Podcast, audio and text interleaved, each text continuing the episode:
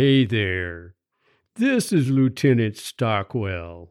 If you're enjoying this audio fiction adventure of that bonehead, August Reardon, why not support the author and pre order a copy of his latest Reardon book, Geisha Confidential?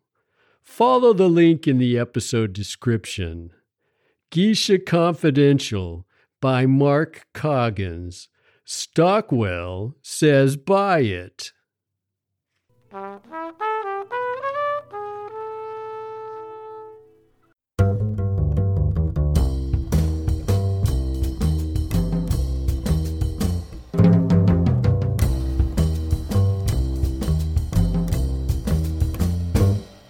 Candy from Strangers by Mark Coggins is original, smart, and good to the last page, says best-selling author and executive producer of the hit TV series Bosch, Michael Connelly.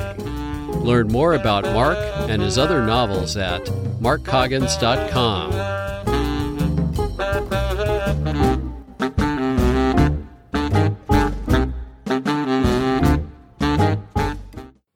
Chapter 30 All I Want for Christmas. I opened the door and herded Gretchen inside. She fell on the couch and brought both arms up to wrap around her head. Why don't you carry a cell phone, August? This never would have happened if Chris or I could have reached you. I sat down beside her. I realized this was the first time she'd been back to my apartment since we broke up. It was a depressing thought. I don't think it would have mattered, Gretchen, I said. I've been unconscious for the last 18 hours. She let her arms drop and turned to stare at me, a genuine look of concern in her eyes. She sniffed and wrinkled her nose.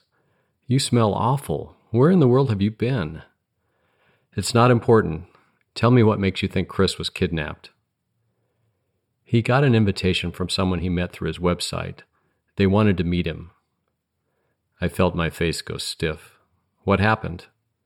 The guy who wrote him, he said his name was Jimmy. He invited Chris for a drink. Chris called the office to tell you about it. He wanted you to be there to question him when he showed up. And when he couldn't get hold of me? Gretchen looked down to the laptop. She squared it carefully on her knees. We talked about it. I told him it was too dangerous. He said I was being silly and he didn't want to miss the opportunity or spook the guy. So we compromised. Chris told the guy he would meet him for coffee during the day. We figured that would be safe.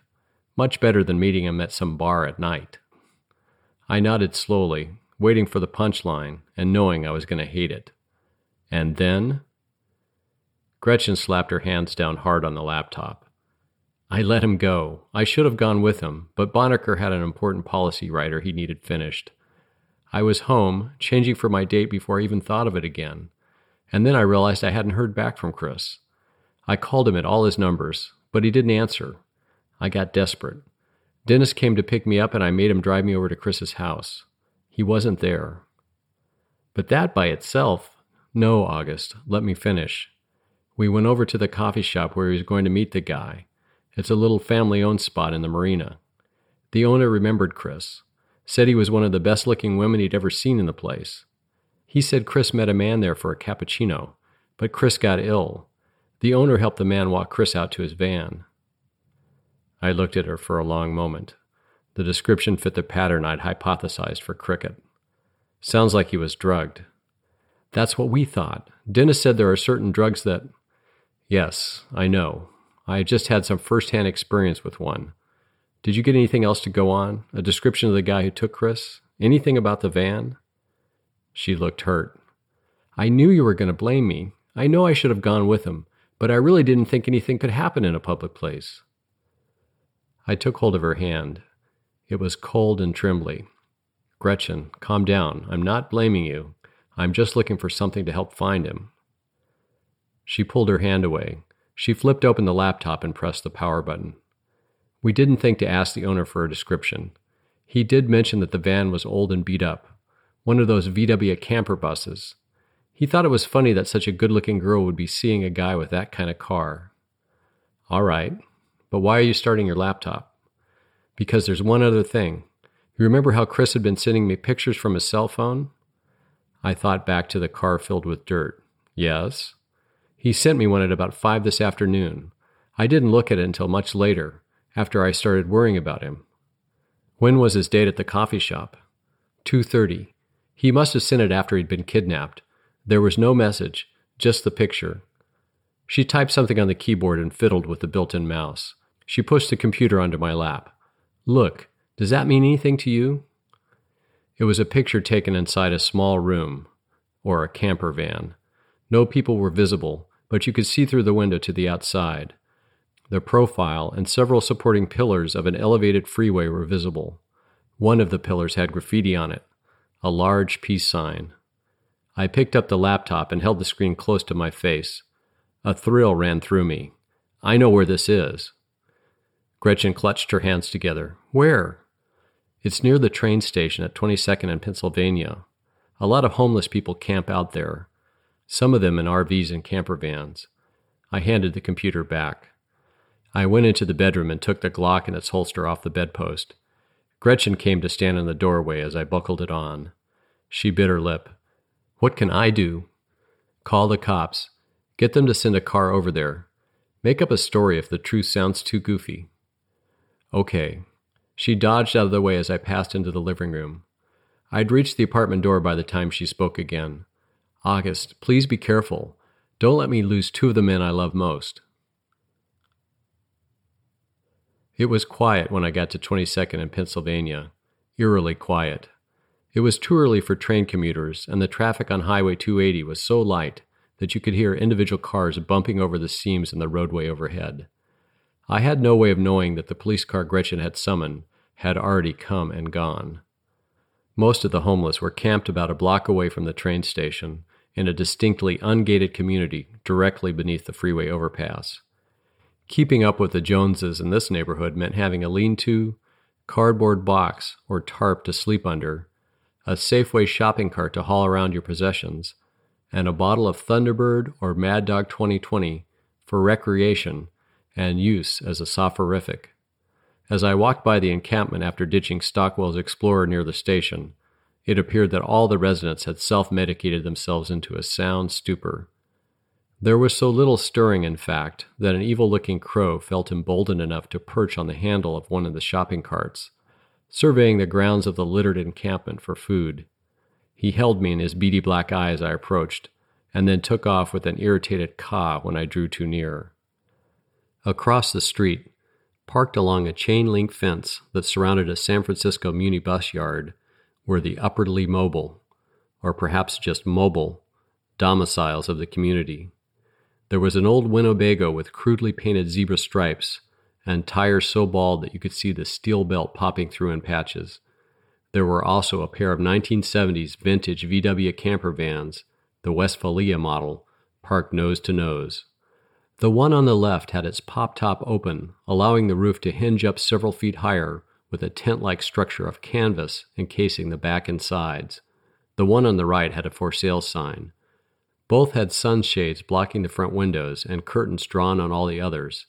And again, there was no sign of life or activity within. I crept up to the bus on the left, figuring that if Cricket was in one of the vans with Chris, he would have opened the pop top to provide more space. I unholstered the Glock and put my hand to the passenger door handle. Locked. I made a tour around the van, trying the driver's side door, the one in the back, and finally the big sliding door, and that didn't buy me anything either. I was pondering the trade offs involved in smashing the passenger door window with a rock when a gust of wind caused the fabric in the pop top to flap, drawing my attention. I realized it was a weaker link than the window, and getting through it would be a lot quieter, too. I walked back to the homeless encampment and liberated a plastic milk crate that was being used as a camp stool and set it down by the side of the van. Pulling my knife from the harness on my ankle, I stepped onto the crate. The fabric for the pop top was secured to the roof with an aluminum molding, and it was a relatively easy task to poke the knife through the canvas and slice cleanly along the molding, even while I held the Glock ready with my other hand. I had cut about a foot when I felt something move inside the van. I stepped off the carton and crept to the back of the van. I crouched there for a good two minutes, feeling foolish and exposed, but no one came out and I heard no further movements. I returned to my post on the crate. When the cut measured about two feet, it was long enough for me to peel the canvas up and peep into the interior. There was not much to see. The only signs of occupation were an empty bedroll, a candle and an old tuna can, and a paperback book. I spread the slit wider and canted my head along the roof to see further into the back. It was then I heard the passenger side door latch pop open. Got yourself a new gun, I see. I like the old one better. I twisted my head around to find Stockwell's Colt 44 Special being pointed squarely at my back. It was held by the husky kid who I'd seen coming out of the office door at the art school, the same one who'd passed me the note about Wesson's exhibit at the SF MoMA. He was in his stocking feet and he was wearing sweatpants and a t shirt. His well muscled arms bulged out of the shirt, smooth and hairless as a marble statue. When I didn't say anything, he smiled. It made his face look almost cherubic. I thought you'd be on your way to the landfill. I guess you were still breathing after all. I moved my feet to turn towards him. None of that, he said sharply. Why don't you drop the gun and the knife into the nice hole you cut into my camper top? That will keep him out of harm's way. I pushed the Glock and the knife through the slit in the canvas. They clattered down the side of the sliding door. My mouth suddenly felt very dry, and my hands were visibly shaking. It seems like you've had a number of dosage problems, Cricket, I said as calmly as I could. Not killing people when you wanted to, killing others when you didn't. The Japanese girl was one you didn't mean to kill, wasn't she? Shut up and step off the crate. I hesitated. He came up to take hold of my belt line and yanked me to the ground. He stood just behind me now, with a gun to my left ear. What about Britta? I said. Did you get the dosage right with her? He laughed, and I could feel his breath tickling the back of my neck. Suddenly, his right arm was around my throat again, choking me like before. You mean Chris, not Britta, don't you, Mr. Reardon? Maybe it was my weakened condition, or maybe it was my panic at being caught in the very same situation as before, but my vision started to dim almost immediately. My legs and arms began to tingle, and a ringing noise filled my ears. I felt myself being dragged backward again. No special K this time, Mr. Reardon, said Cricket, almost gently. Just the big squeeze. I struggled again with a massive forearm that locked around my neck, and again my fingers found no purchase. My tongue cleaved to the roof of my mouth. I felt the sharp edge of the cracked plate cut into it. And that was the seed of my salvation. With only a vague idea of what I hoped to accomplish, I pried the plate out of my mouth. I spread it open along a crack like a wishbone, popping out one of the fake teeth and exposing the sharp edge of the molded material. I slashed with it over my shoulder. There was a howl in my right ear, and the arm around my neck loosened slightly. I felt something warm run down my fingers. The arm fell away entirely. I reeled against the van, turning to face Cricket. He was hunched over near the back tire, holding his hand to his right eye. Blood ran through his fingers. You fucking cut my eye, he wailed. He still held the Colt, and showed now that he hadn't forgotten it. He aimed it at my chest, squeezed the trigger. Neither of us got what we expected. I got a jolt of adrenaline, he got a whitened knuckle from pulling hard against a single action trigger without first cocking the revolver. He cursed and fumbled for the hammer. I bolted for the open van door, focused only on recovering the Glock. I piled into the passenger seat and locked the door behind me. There was no one else inside but me. If Chris was still at the encampment, he had to be in the other van. I slithered past the console and the gear shift, lunging to the spot below the slice in the pop top. I snatched up the Glock from the carpet, and that's when the shooting started. There was a sharp report, and a slug came tearing through the side door of the van about three feet above me. It passed through the driver's seat, embedding itself in the dashboard. While the Colt was an awkward gun, it was a powerful one. A bullet from it can easily penetrate multiple layers of the cheap sheet metal in the van. I doubted my 9mm would even go through one. I raised my hand to window level and pumped several rounds through the glass towards the back of the van where I imagined Cricket must be, then rolled quickly to my right. A booming shot followed, bisecting the space I had just occupied a moment before. The angle of fire had changed. The shot followed a course almost perpendicular to the van, suggesting that Cricket had moved towards the front.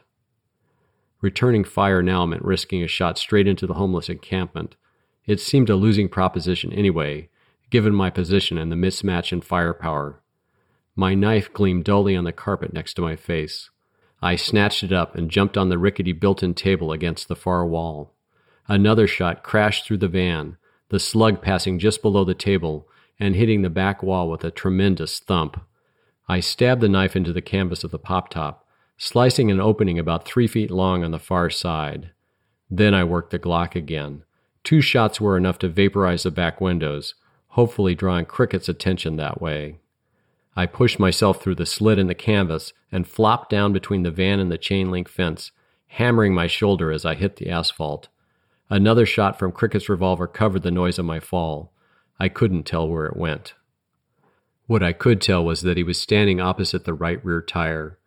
I scurried underneath the van, coming to a rest about a foot away from the plastic crate.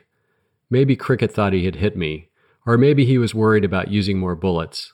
I had counted four shots so far, but he lingered at the back for a long moment and then crept forward towards the crate.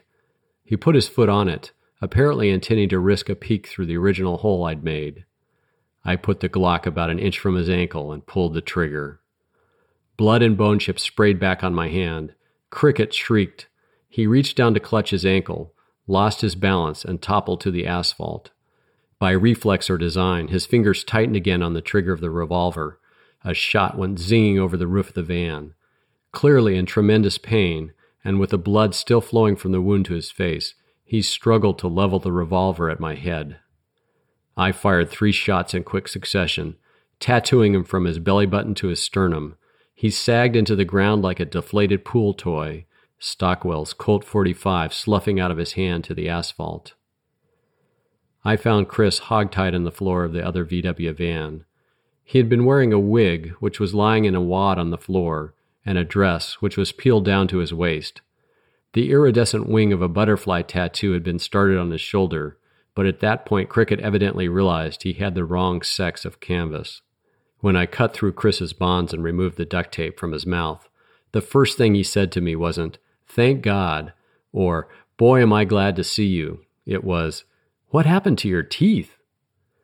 I had an overwhelming urge to tie him back up again, but the arrival of the SFPD prevented me from acting on it.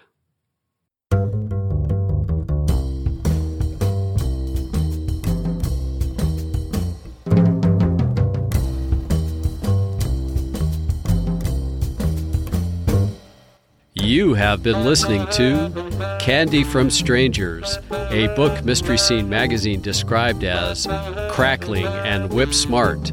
Find it in ebook or trade paperback wherever books are sold. In this podcast, it's read by author Mark Coggins. Learn more about Mark and his other novels at markcoggins.com.